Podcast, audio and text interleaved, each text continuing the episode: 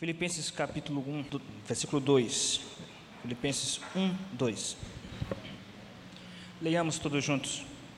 Graça, paz a vós outros, da parte de Deus, nosso Pai e do Senhor Jesus Cristo. Vamos orar mais uma vez. Senhor, nós estamos reunidos como igreja para te adorar, Pai, confiando no sangue de Cristo como única condição para ser recebida a nossa adoração. Queremos te agradecer, Pai, pelo teu amor revelado na cruz, queremos crescer na certeza desse amor e para isso, o Espírito Santo fale tremendamente aos nossos corações através da tua santa palavra, glorificando assim tão somente o teu nome. Tudo isso nós te pedimos em nome de Jesus. Amém. Meus queridos irmãos, toda igreja deseja crescimento. Toda igreja tem o intuito de crescer, crescer em número, crescer em qualidade. E não somente a igreja, o verda- verdadeiro crente tem esse anseio. Se você é crente de fato, você deseja crescer espiritualmente. O que significa esse crescimento? Deus, de fato, nas Escrituras Sagradas, demonstra o seu desejo em que a igreja cresça em número, porque a igreja de Atos, Atos dos Apóstolos crescia em número. Todavia, a prioridade para Deus é o nosso crescimento como caráter, ou enquanto caráter cristão. E esse crescimento do nosso caráter, o desenvolvimento do nosso caráter, tem como parâmetro o caráter de Cristo. Isso significa que Deus quer que nós cresçamos à estatura de Cristo, à perfeita varonilidade de Cristo, ou seja, parecidos com Cristo. Esse é o crescimento que Deus al- almeja para nós. É isso que Deus quer para você. São essas as promessas que Deus tem para você neste momento, para que você seja semelhante a Cristo e cresça nessa semelhança a Cristo. E uma igreja que amadurece, uma igreja que cresce, é uma igreja que se assemelha ao caráter de Cristo.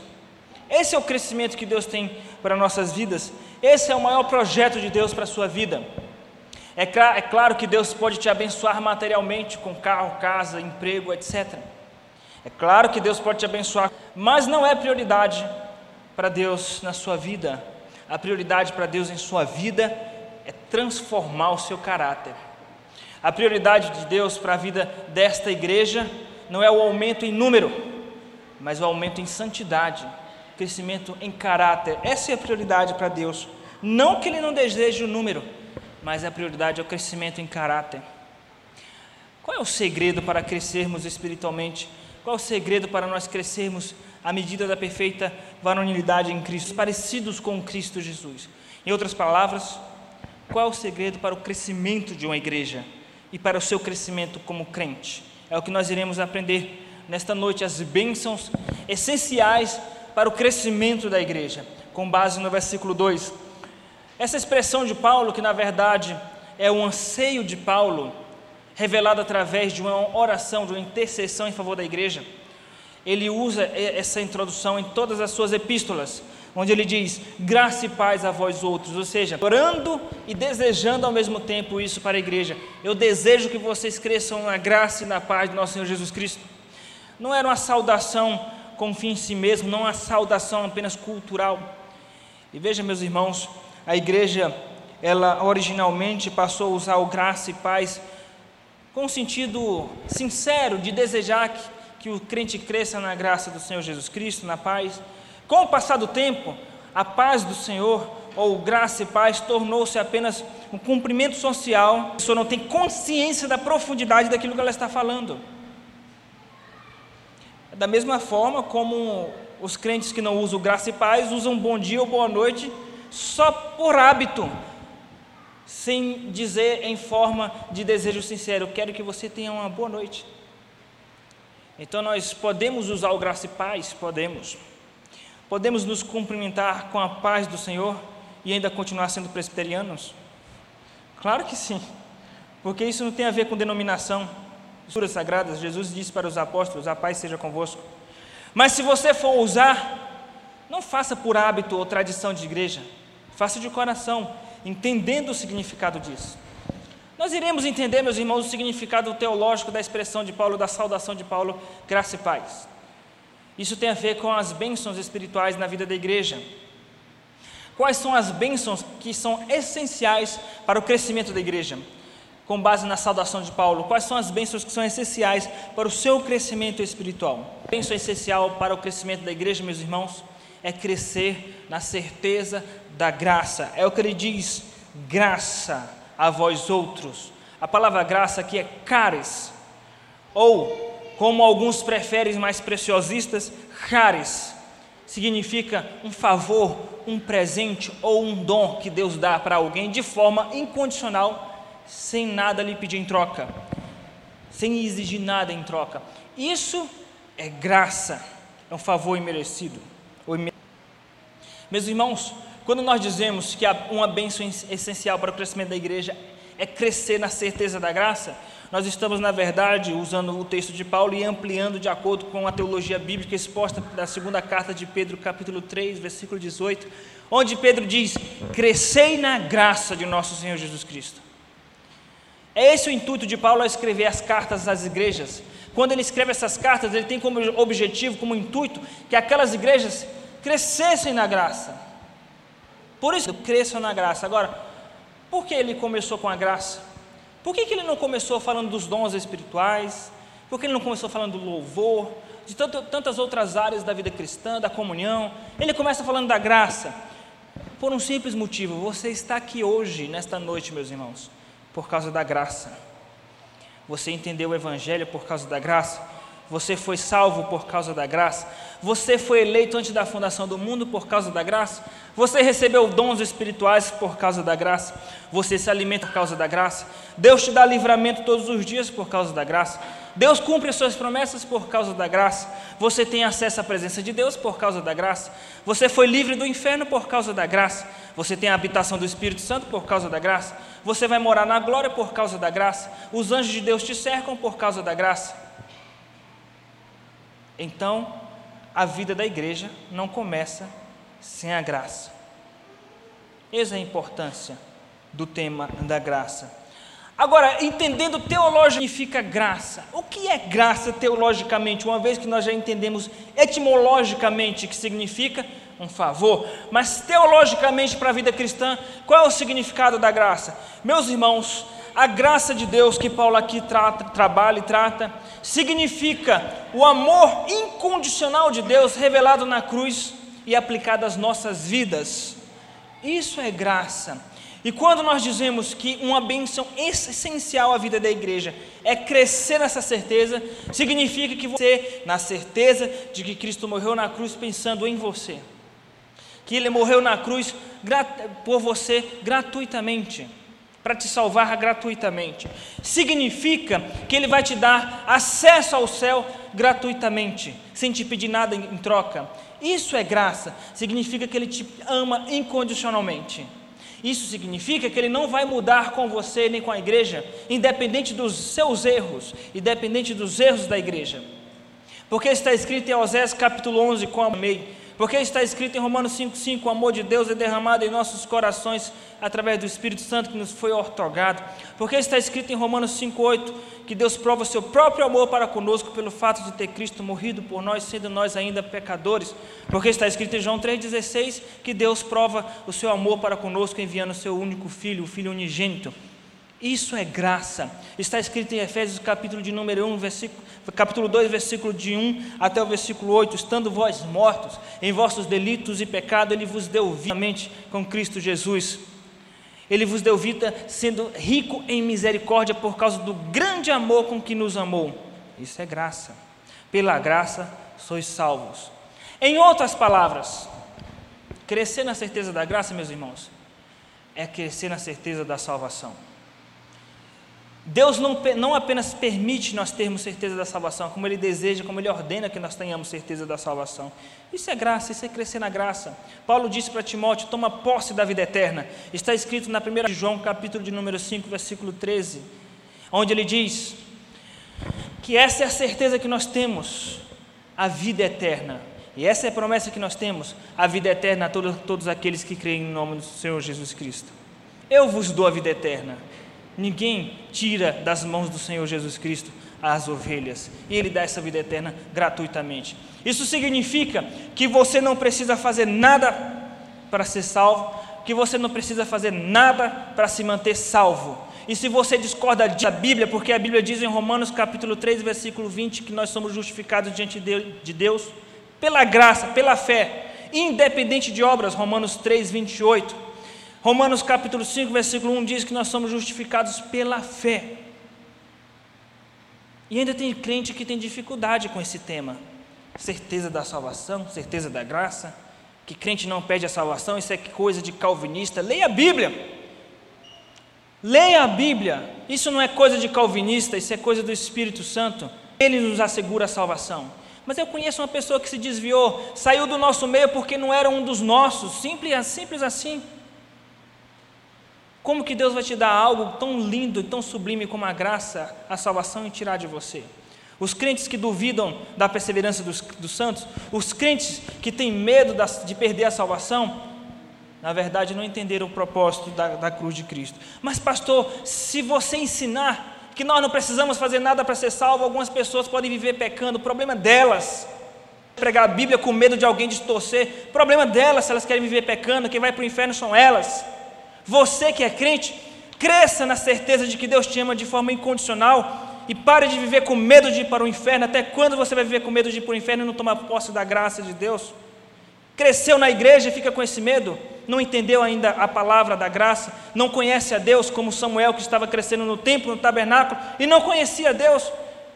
Há quanto tempo você vai passar dentro da igreja sem ter certeza da graça? Por isso que a sua vida não muda, porque quando a graça automaticamente a sua vida muda. Meus irmãos, a primeira bênção, a primeira bênção essencial para o crescimento da igreja é crescer na certeza da graça. Por que, que algumas pessoas, na verdade, o ser humano tem dificuldade de aceitar a graça? Simples, por causa da soberba, em primeiro lugar. Porque é muito humilhante nós sabermos que nós vamos entrar no céu gratuitamente, independente de obras. É muito humilhante sabermos que nós não precisamos fazer nada para ser salvo, a não ser crer de todo o coração em Cristo. Isso é humilhante, uma vez que nós oramos, lemos a Bíblia, damos esmola para, nos faróis. Eu dou esmola no farol, como que eu não vou para o céu? Não vai. Vai para o inferno com a sua esmola se você confiar nela. Você tem que confiar em Cristo Jesus somente. Somente ponho a minha fé na graça excelsa de Jesus. Mas, pastor, é fácil assim? Sim, por isso que há júbilo no céu. É tão fácil que o ser humano não quer as obras, não. Vou fazer promessa, vou fazer voto, vou me chicotear, vou pagar um voto, vou, vou fazer um jejum. Quem sabe Deus me leva para o céu. Meus queridos irmãos, o ser humano não quer aceitar a graça por causa da soberba, porque se acha muito bonzinho diante de Deus. Por que, que aquele jovem rico não quis aceitar a graça? Porque ele achou que obedecia os mandamentos. Bom mestre, o que eu hei de fazer para herdar a vida eterna? Ele já se achava bom. Jesus disse: Ué, conhece os mandamentos. Os mandamentos. Você conhece os mandamentos? Ah, claro que eu conheço, eu tenho observado os mandamentos. Olha que arrogância. Tem crente que acha que vai para o céu porque é uma boa pessoa. Existem pessoas aqui dentro hoje que acham que vai para o céu porque é uma boa pessoa. E Jesus respondeu para o jovem rico: Por que me chamas bom? Só existe um que é bom: Deus. Se só Deus é bom, o resto são ruins. Eu sou ruim, você é ruim, ele é ruim, nós somos ruins, vós outros sois ruins, eles são ruins, todos nós somos ruins, todos nós somos pecadores. Aprenda a conjugar este verbo. Eu sou ruim. Eu sou mal. A soberba nos impede de entender a graça. Um outro motivo, o senso da justiça, o senso de retribuição. O que significa isso? Deus gravou no coração do ser humano o senso de justiça de maneira tal que o ser humano sabe que ele vai pagar pelos seus erros quando ele comete alguma coisa errada, algum crime, algum erro.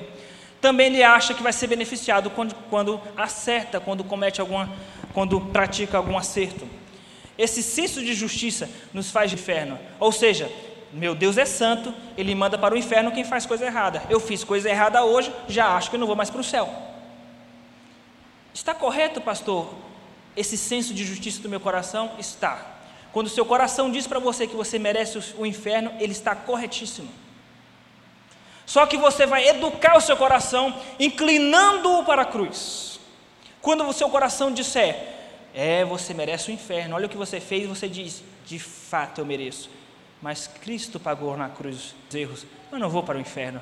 Por isso que está escrito na, na carta de João, primeira carta de João, capítulo 2, versículo, aliás, capítulo 3, versículo 6 em diante, versículo 20, 20 capítulo 3, versículo 19 e 20. Se o nosso coração nos acusar, Deus é maior do que o nosso coração.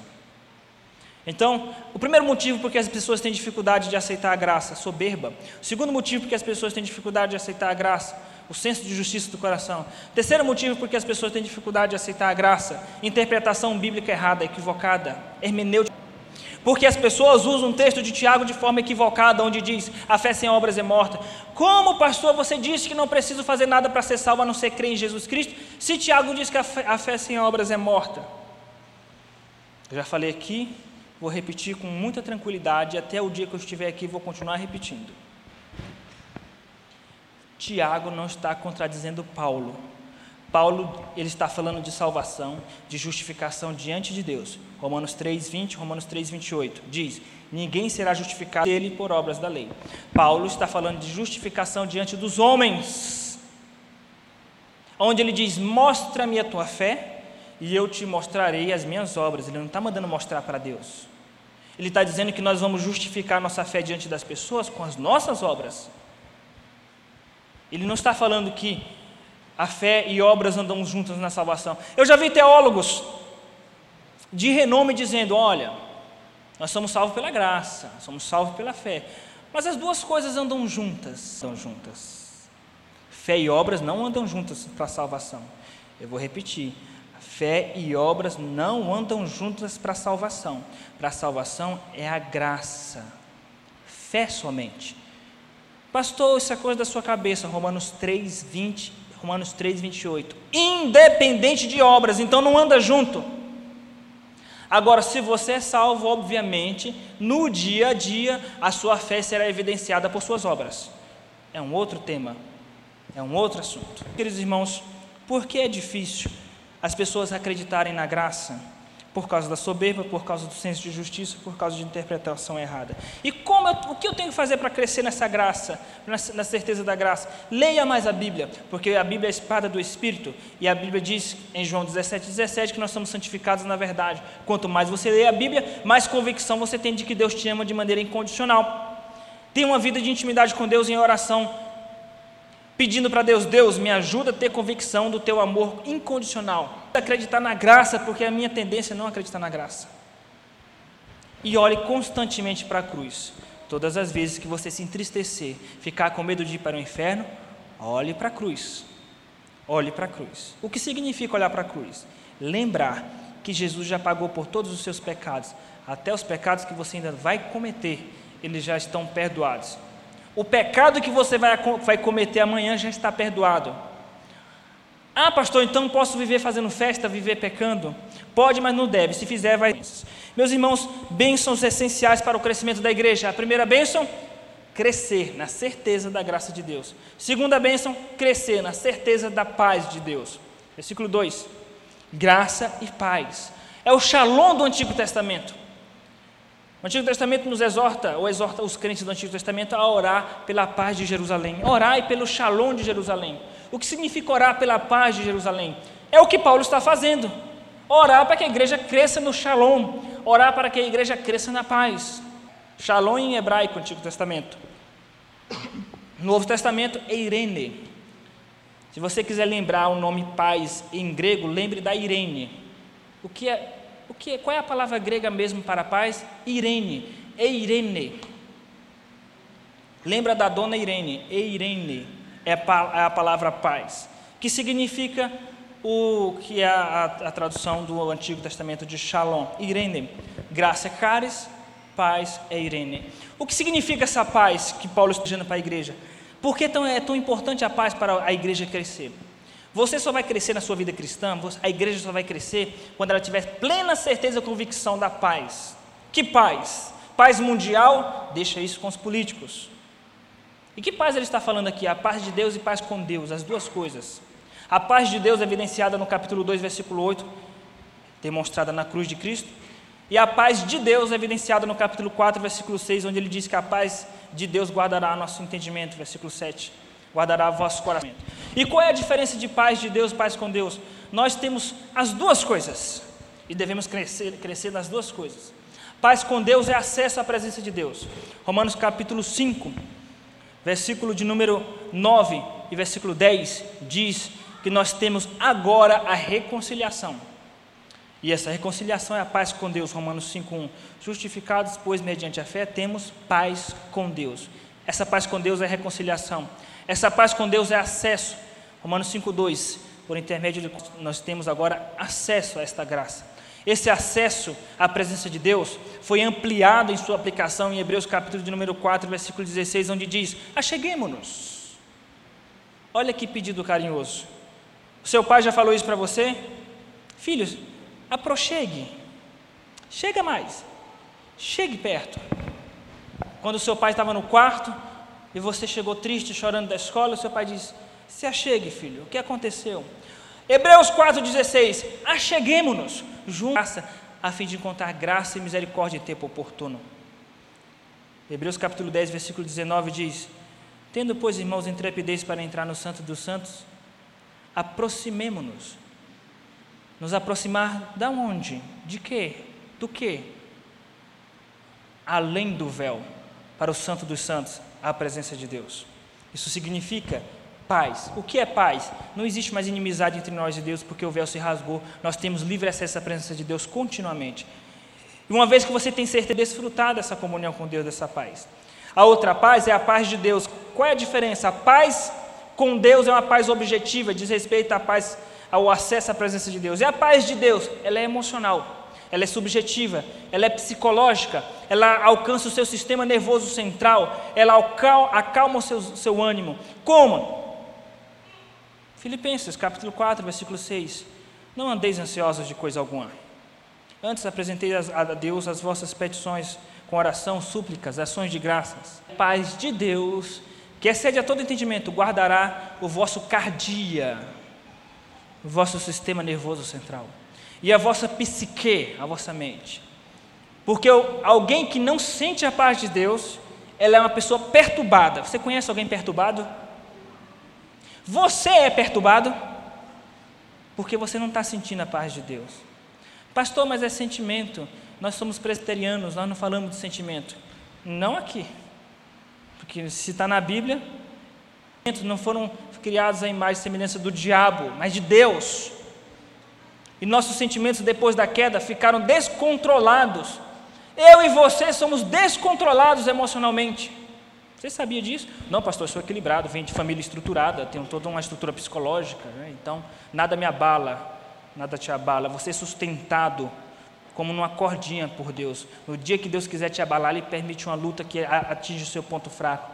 A paz de Deus vai sustentar o seu emocional. Se você está desequilibrado mentalmente por, por causa de algumas circunstâncias da sua vida, qual é a solução? Buscar de volta a paz de Deus. Mas como eu consigo isso, pastor? Oração. Não tem outro jeito? Não. Não tem remédio? Não. Não tem um curso? Não. Não tem uma palestra? Não. Não tem uma internação? Não. É só oração. Oração. Oração. Pastor, mas está difícil. Então você não vai desfrutar disso. Meus queridos irmãos, a bênção é essencial ao crescimento da igreja. A primeira bênção é crescer na certeza da graça. A segunda bênção é crescer na certeza da paz com Deus, paz de Deus. A terceira bênção é crescer na certeza da adoção. Graça e paz a vós outros da parte de Deus, nosso Pai. E essa adoção foi descrita por Paulo no capítulo 8 de Romanos. Nós recebemos agora o espírito de adoção, no qual clamamos, Abba Pai. Gálatas capítulo 4, versículo de 1 ao versículo 4 diz que nós não, nós não recebemos mais o espírito de escravidão, mas o espírito de adoção, porque nós fomos adotados. Qual é a consequência disso? Você vai ser um herdeiro, você é um herdeiro e co-herdeiro com Cristo. Romanos você recebe o alimento espiritual da parte de Deus como Pai, recebe livramento, recebe proteção, recebe socorro como Pai. E também recebe disciplina, porque Deus nos corrige como um Pai nos corrige. Hebreus capítulo 12. Veja a quantidade de bênçãos espirituais que nós recebemos com o fato de sermos adotados. Algumas pessoas fazem chacota quando quer brincar com alguém, ah, você é adotado, não é? No que diz respeito ao mundo espiritual, isso não é motivo de chacota, não não é motivo de, isso é motivo de alegria. Por isso está escrito na primeira carta de João, capítulo 3, versículo 1 e 2, que nós temos essa alegria, a ponto de sermos chamados filhos de Deus. Por isso Paulo diz: graça, paz de nosso Pai Nós temos graça, nós temos Pai, nós temos adoção em Cristo Jesus. Por último, a última bênção que Paulo aponta aqui, meus irmãos, é crescer na certeza do senhorio de Cristo, versículo de número 2. Graça e paz é a voz de Deus, nosso Pai, e do Senhor Jesus Cristo. Você tem que crescer na certeza da graça, você tem que crescer na certeza da paz com Deus e paz de Deus, e você tem que crescer na certeza da adoção de que Deus é seu Pai, e também você tem que crescer na certeza do senhorio de Cristo. Por que, que Paulo fechou com o senhorio de Cristo? Para você não viver pecando, é, é claro, é óbvio. Você vai para o céu de graça, você foi livre do inferno de graça, Deus te ama de graça, você é filho de Deus de graça, você recebe as promessas de graça, você é corrideiro de graça, mas não vive, não vive no da graça, porque senão você vai viver em desgraça. É simples assim a equação. Como assim, pastor? Se você abusa da graça, abusa da certeza da graça, para relaxar espiritualmente e brincar com Deus, virá sobre você desgraça. Era o que acontecia com Israel. Deus mandava lutas, tribulações, enfermidades, perseguições, angústia, porque eles brincavam com, com a graça, abusavam da graça e iam após os deuses. E tem crente que diz assim: olha, o pastor me ensinou que eu sou eleito, o pastor me ensinou que eu não vou perder a salvação, por isso que eu estou na balada. O pastor me ensinou que eu sou eleito, vou perder a salvação, por isso que eu estou fazendo sexo antes do casamento. O pastor me ensinou que eu sou eleito, o pastor me ensinou que eu não vou perder a salvação, por isso que eu estou assistindo coisa que não presta na televisão. Muito bem, você não vai perder a salvação se você for um eleito, só que se você for um eleito, você recebeu Deus como pai. Como pai, ele vai te corrigir com açoite. Então não venha choramingar depois. Meus irmãos, essas são as bênçãos essenciais para o crescimento da igreja. Essa igreja aqui só vai crescer se for ensinado sobre a graça, sobre a paz. Você só vai crescer se você certeza da graça, da paz, do amor paternal de Deus e do senhorio de Cristo, porque Ele é seu Senhor, Ele que manda sua, em sua vida e você deve sujeição, submissão a Ele, porque você e eu somos meros escravos do Senhor Jesus Cristo, como diz Paulo no capítulo 1, versículo 1. Servo de Jesus Cristo, escravo de Jesus Cristo. Caris, erene, da parte de Jesus Cristo, ou seja, paz e graça da parte de Jesus Cristo. Quando você falar para o seu irmão, não fala da boca para fora. Como diz minha mãe, isso é pecado. Não fala da boca para fora. Se você for falar, não fala como um hábito. Se você for falar, desejo de coração que o seu irmão cresça na graça e na paz. Paz do Senhor, meu irmão. Eu quero que você cresça na paz. Graça e paz, irmãos. Quero que você cresça na graça e na paz. Bom dia. Eu quero que Deus te dê um bom dia. Então não fale da boca para fora. Fale de coração. Cresçamos na graça, no conhecimento, na graça, na certeza da paz, da adoção e na certeza de Deus. Que Deus nos abençoe.